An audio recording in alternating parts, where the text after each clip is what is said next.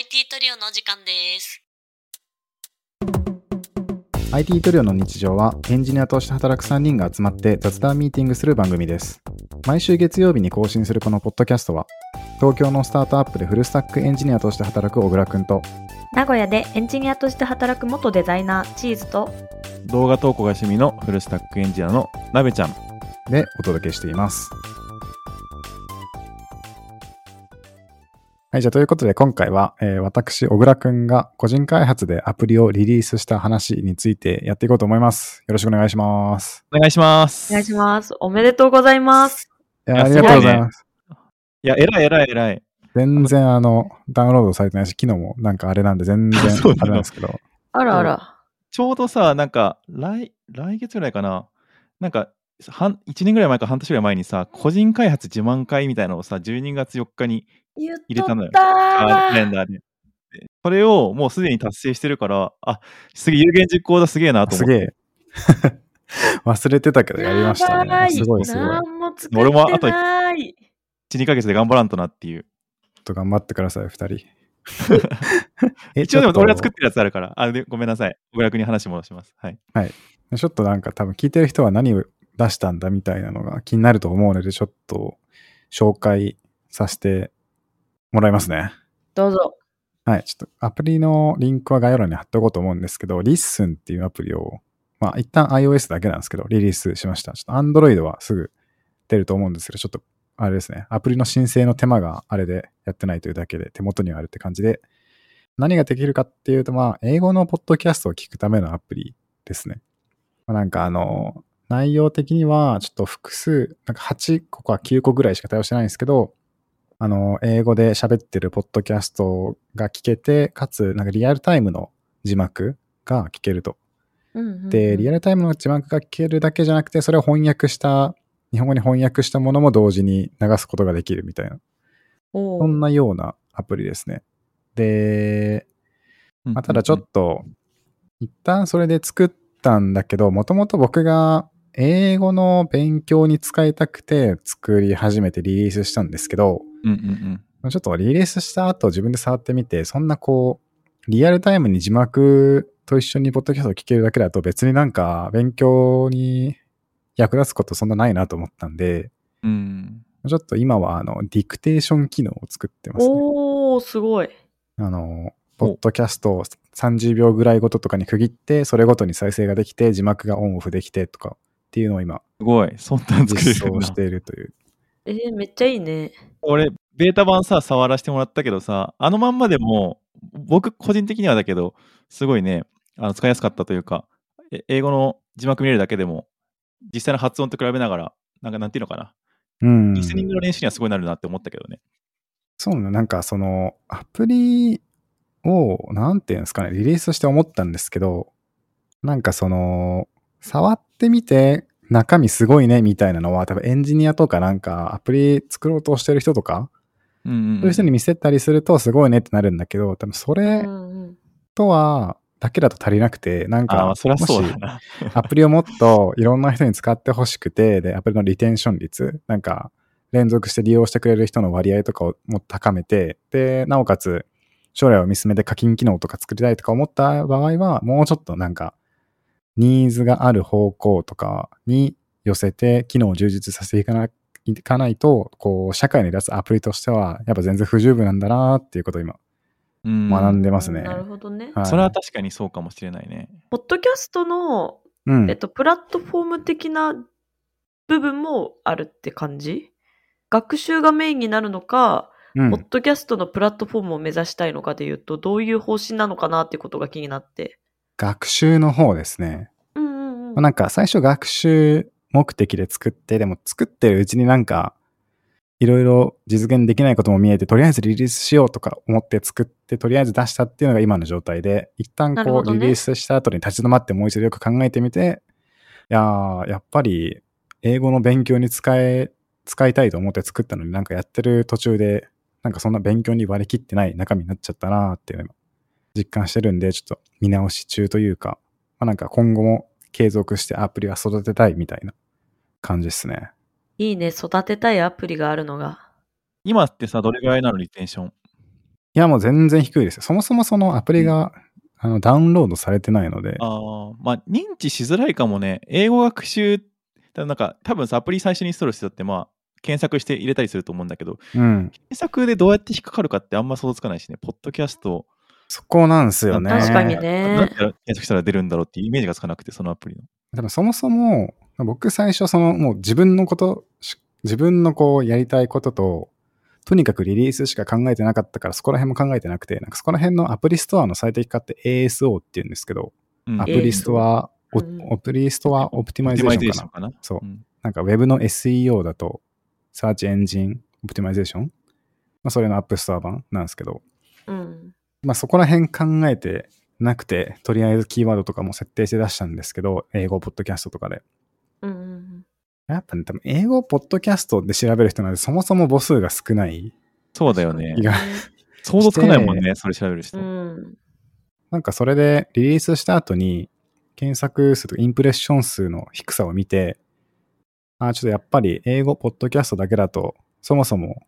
使おうと思う人も検索する人もいないから、誰にも使われないなって思ったんで、うんうんうん、もうちょっとその エーエスオー をしっかりしようと思っていろいろ調べてみたんですよね、うんうん、ちょっと今ふたりのさんにんのリンところにリンク、うん、さんにんの ライン にリンクを送ったんですけど、ダウンロード数をじゅうばいにした最強 エーエスオー テクニックって書いてある。なんか調べるといろいろ、やっぱそのアプリ開発に知見のある人とか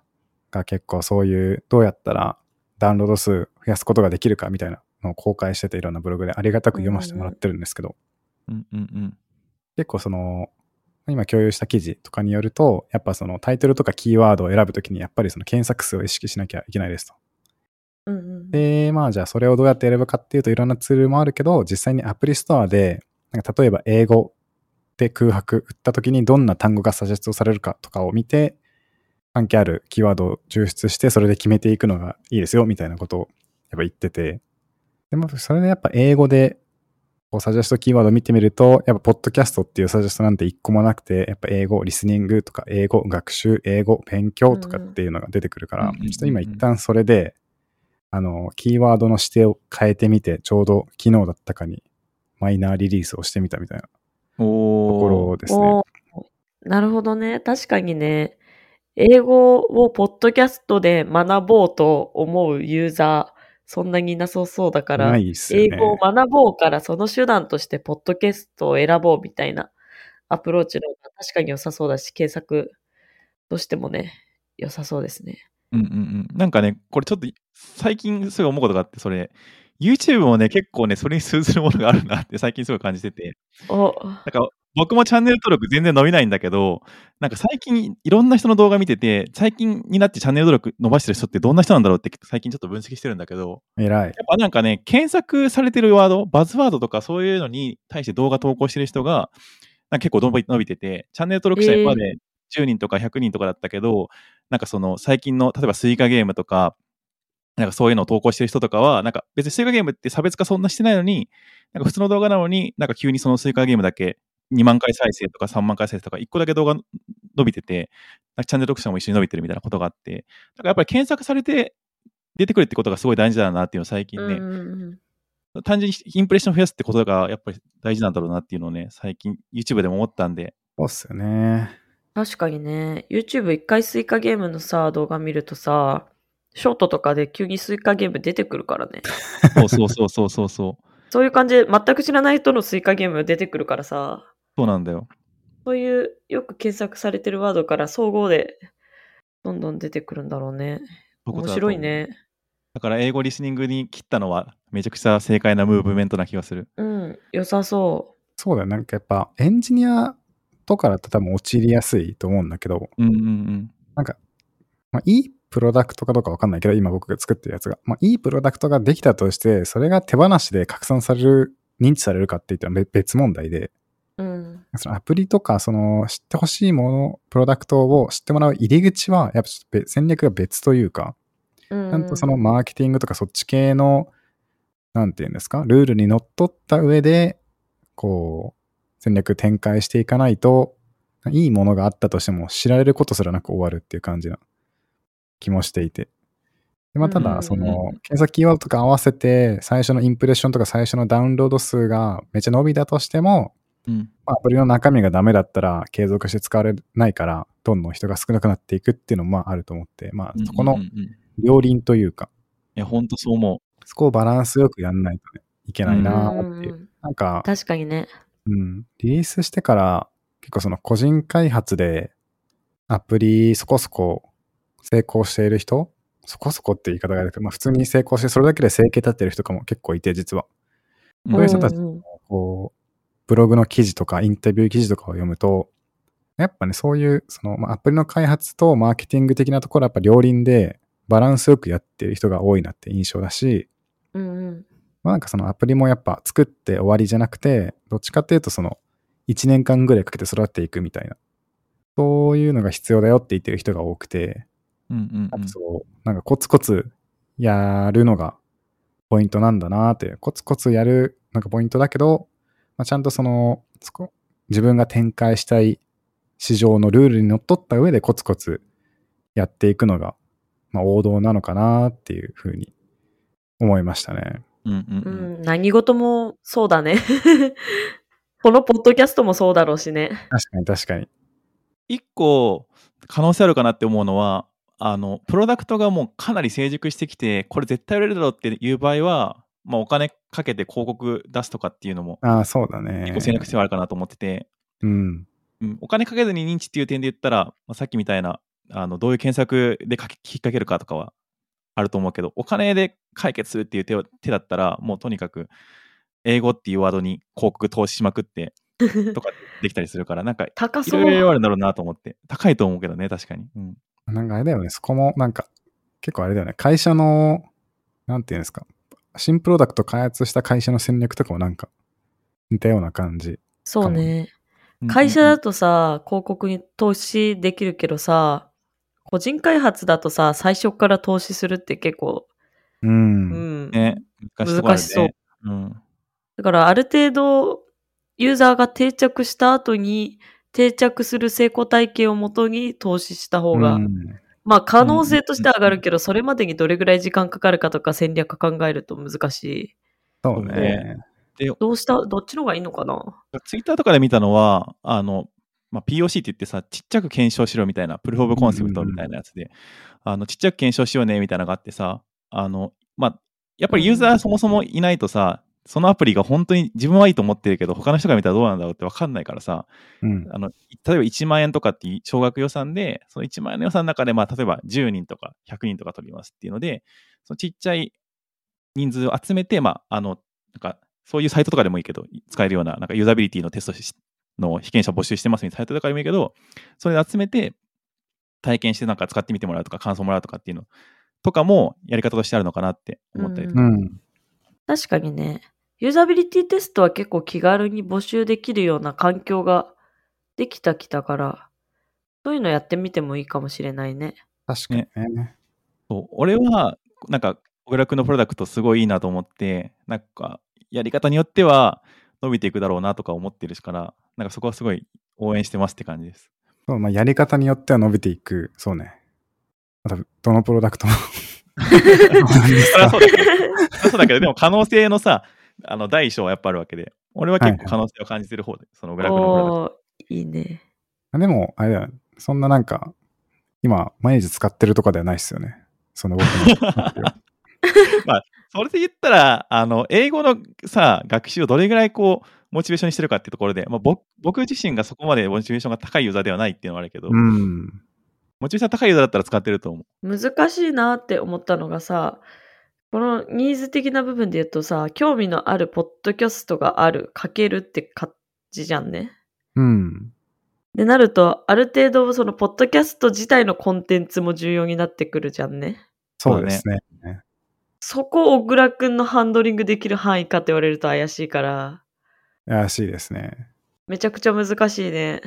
最初のなんか僕の今描いている戦略的には。なんかそのもちろん字幕とか作るのって今その OpenAI の エーピーアイ 叩いてちょっと作成させてもらってるんですけども、うんまあ、それコストかかるじゃないですか。まあ、かかってるんですよ。だからそんなたくさん増やすとすぐに爆死するので、そこは増やさずにそのランキング上位目上位ランキングの常連ですみたいな番組を数個じゅっこ以内登録しておいて、その中で機能を改善していって、それこそアプリの定着率とか、まあ、広告とかも貼ってあるんで、広告のなんて言うんでしたっけ、まあ、稼ぎの具合とかを見て、なんかうまく軌道に乗りそうなのが見えてきたら徐々に拡大するのがいいかなと思ってて、一応そのアプリの中からあのユーザーのお問い合わせ動線であのこういうポッドキャスト追加してほしいとか送れるようにはなってるんで。なるほどね。なんかその部分は後からユーザーフィードバックを元に回すっていうのでどうにでもなるのかなと思ってて、まあやっぱそれを回すための最初のちゃんとどれくらい利益が出るか分かんないんですけど、最低なんかサーバー代とトントンになるぐらいのところまでなんか仕組みとアプリの機能を整備した上で、コンテンツ自体は確実確実なんていうんですかね、拡充広げていくとかいいんかしらとか思ったりしているけど、確かに確かに、なるほどね、分かんないですね。今さ、ランニングコストどれくらいなの？ランニングコストいやなんかまあいちまんえんは全然いってないですけど。ああ、全然じゃん。でもその、サーバー代は全然いってなくて、うんうんうんうん。どっちかっていうと、あれですね、やっぱ、そのオープン エーアイ の エーピーアイ 叩く費用が高いって感じですね。ああ、まあそうだよね。あれ結構高いよね。うん。回数だっけ？文字、テキスト系だとトークン数で、まあ大体その文字数と関わってるみたいな感じで、音声系だといっぷんいくらみたいな。ああ、なるほどね。まあ、番組が増えれば字幕書き起こしたい長さも増えるし、それが増えれば翻訳したいテキストの量も増えるんで、まあ、順調にコストは増えるという、うん、ちなみにあの収益ポイントってどこなんだっけ、小倉くんの。あのね、今一旦広告しか出してなくてですね、ああの Google AdMob でアプリの中には広告があるっていう感じなんだけど、なんかちょっともうちょっと機能を追加した上でサブスク機能をつけたいなとは思っている感じ。はいはいはい、将来的にはサブスク、うんうんうんうん、サブスクなんだ。サブスクが安定だと思いますね、今の時代だと。うんうん。英語学習系はね、それなりにサブスク多いもんね。うん。あれやっぱサブスクさせて満足させるだけのアプリの中身がないと意味ないんで。そうだね、本当に。最初はまだちょっと機能を単純に充実させていくだけかなという感じですね。なるほどね。うんうんうんうん。アイティー トリオ、大量にねユーザーがついてね、いろんな意見をもらえるようになったらそれこそ楽しいだろうね。まあ大変なことも多いだろうけどさ。そうですね。ポッドキャストのねお手やりとかコメント来るだけでもめちゃくちゃ楽しいから。確かに確かに。アプリもね、そういうレビューとかでもマイナスなのがあったとしても反応があるっていうだけでちょっと嬉しくなっちゃう、ね。うん。本当にね、うん、それはそう思うわ。なんか自分もいっこだけ作ってるアプリがあって、なんかクイズ、クイズのアプリを、まあ、ウェブアプリだけど作ってるんだけど、検索とかで入ってくるのね、 エスイーオー とかで。おお、すごいね。そう エスイーオー とかで入ってきて、なんかクイズアプリだからさ、なんかいろんな、なんていうのかな、自分でクイズ作ったりとかできるんだけど、うん、で僕が作ったクイズでなんか生物のクイズみたいなのがあるんだけど、多分高校生かな、高校生の生物クイズみたいなの作ったんだけど、それでなんか高校生が検索してきてくるみたいな感じで、なんかね、それで知らんところでユーザーが増えてたりとか使ってくれたりするだけでもまあ嬉しいし、フィードバックもらえたらまあ嬉しいだろうね、うんうん、使ってもらってるだけでも嬉しいから。うん、なんか個人開発系のいろいろ見てみると、ファンをつけるのが大事ですよって言ってる人もいて、個人開発ならではの強みをどこにも使う。なんか大企業とか、まあ、大企業で企業が開発するアプリがたくさんある中で個人開発はどう戦っていくかみたいなことは、まあ、個人開発者は誰でも考える視点なんですけど、なんかアプリのプロダクト的にはこう大企業は出せないニッチなところを攻めるっていうのもあるし、もう一つはなんかそのプロセスエコノミー化するみたいな人ことを言ってる人もいて、アプリを作っている過程とかを積極的に発信していくことで、それ自体で結構ファンになってくれる人も実は結構いるっていうことを何人かのアプリですでに稼いで生計立ってる人が言ってて、なるほどね。それはなんかちょっとあんまりそれも考えてなかったんだけど、本当はやった方がいいのかしらとか思ったり。うん、そっちのアプローチでファンになってもらうってことか。うん。開発の流れも含めてある種プロダクトとして売るみたいな。ああ、もろいね、その考え方、確かに、うん、それは個人開発者しか確かにできない。企業は多分そのことをやりにくいと思うんで、そこに親しみを感じて、それも含めて打って、で、あれですね、個人開発ならではの強みとして速度が上げられるんで、ユーザーからのフィードバックに企業、大企業以上の素早い速度で丁寧に反応するとかをすると、ファンがついていって応援してくれる人が増えるよって言っている人もいましたね。うんうんうん、面白い。やっぱ使ってくれてる人も人間なんだなって。あ、そうですよね。そうだね。なんかね、顔が見えないからね、無機質なものに感じちゃうけど、やっぱり一人一人大切に使ってくれてる人がいるのかもしれないなって思うと、それだけでやっぱ嬉しいよね。いやだからこのポッドキャストのリスナーの皆さんも本当ありがたいなっていう話ですよ、本当。いや、そうなんですよね。もうだってね、さんびゃくにん超えてるって思うとちょっとすげえなって思うもん、本当に。うん。いや、いつもありがとうございます。聞いてくださって。ありがとうございます。お便りくれると嬉しいです。いつでもお待ちしております。フィードバック求めるタイプね。でもなんかフィードバックとかだけじゃなくて、単純に感想とかね、そういうのでも。あ、まあね、まあね。うんうん、ちょっと話それる、話それるけど、なんか年末にかけてなんかそういうお便りを募集するテーマとかをやってみてもいいのかもね。ああ、面白いかもね。こういうテーマでお便り募集しますみたいなので、ちょっと年末か年始の最初にそういうお便りまとめて紹介したり読んだりする会を開くとか面白いかもしれない。ああ、いいかもね。お便り会、なんかいっぱい来てやつを一個一個コメントしていくみたいな。うん。面白いかも。うん。ちょっとまた計画しましょう。いいっすね。なんか本当はさ、あの、ツイッターとかでさ、そういうのできるといいんだけどね。集められたり、情報とかを、お便りとかを。まあね。気軽に、気軽に集めて、投稿 し, してもらってみたいな感じで。ね、X の運用をちゃんとね、しなきゃいけないけど、ちょっと。さんにんともそれをするほどまでちょっと時間が足りないみたいな。そうだね。あ、ごめんなさい。そうですね。え、旧、旧ツイッターでした。失礼しました。はい、X、旧ツイッターですよ。はい。そう。いや、でも本当ね、あの、やり遂げてリリースまでできたっていうのは本当素晴らしいと思う。いやー、ありがとうございます。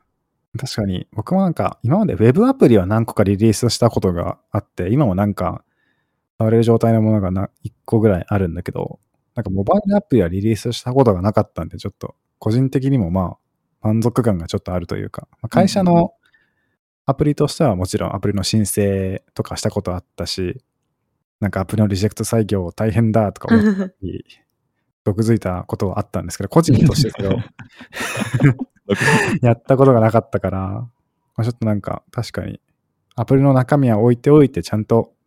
リリースできたっていうのは個人的にもなんか嬉しいなと思ってますね、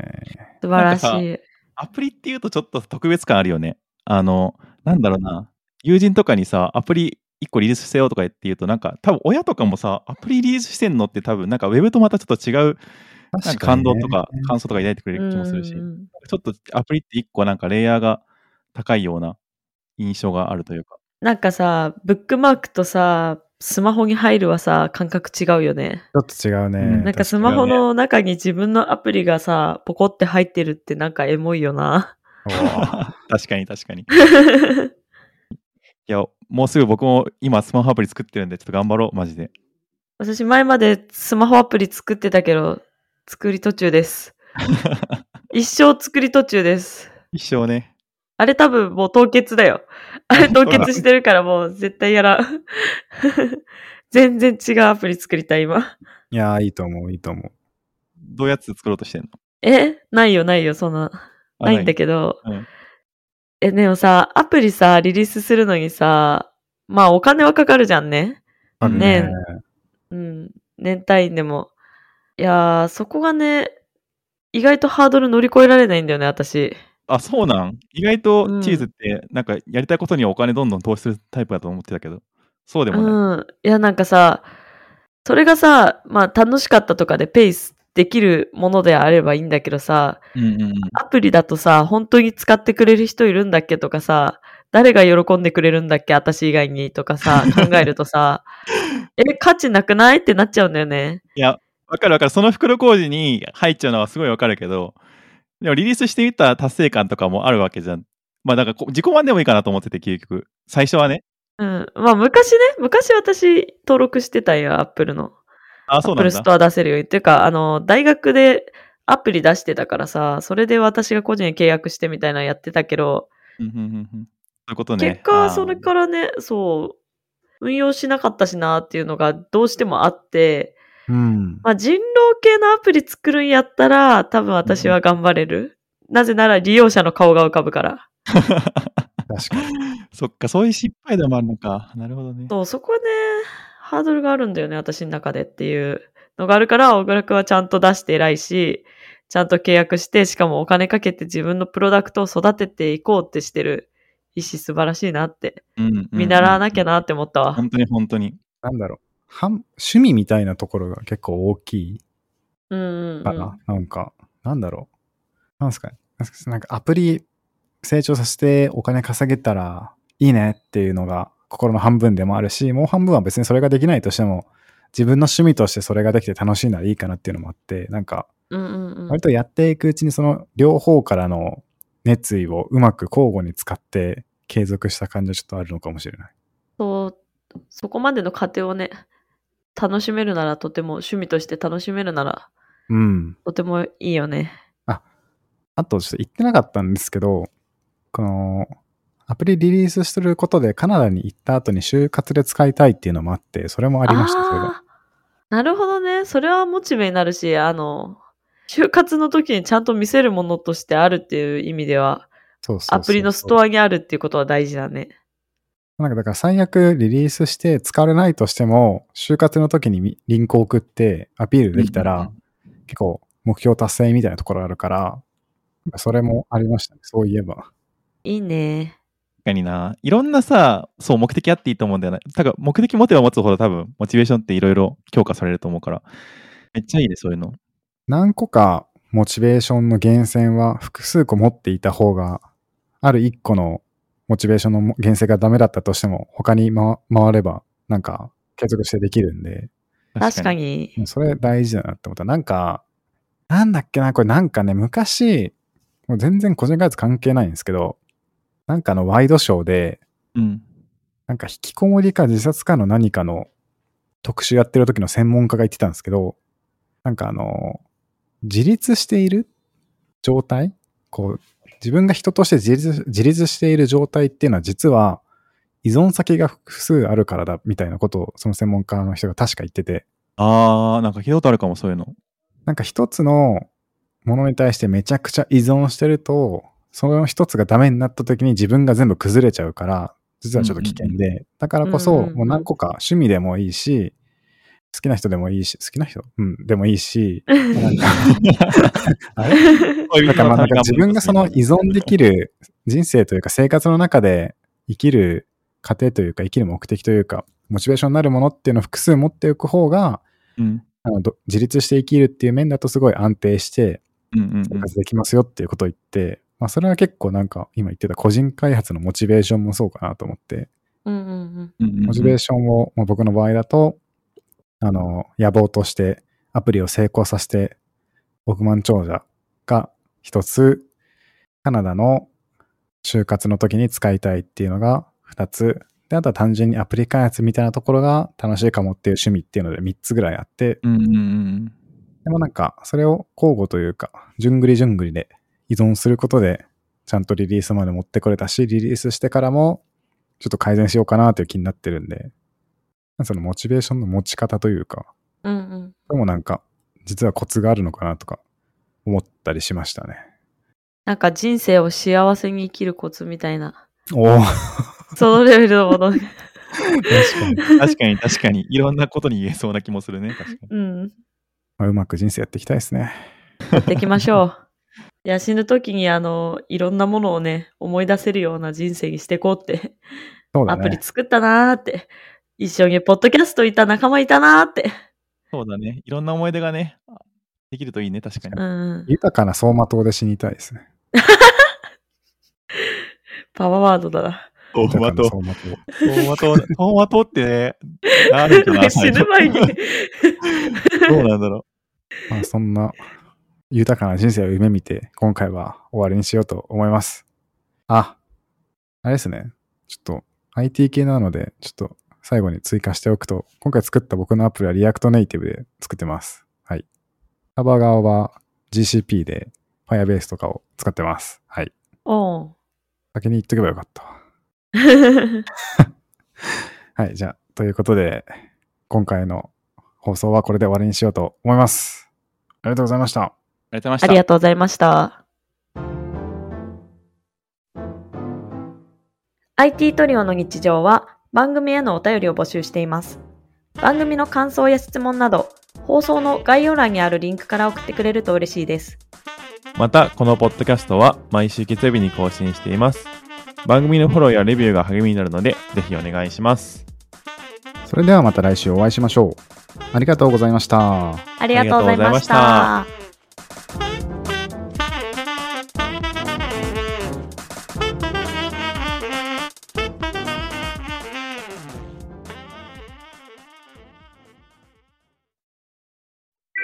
And now, a short commercial break.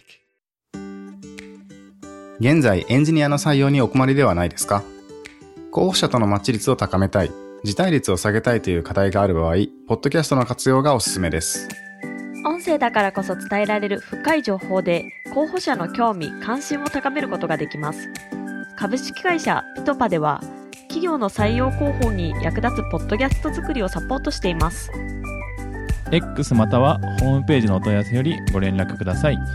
気になる方はカタカナでピトパと検索検索。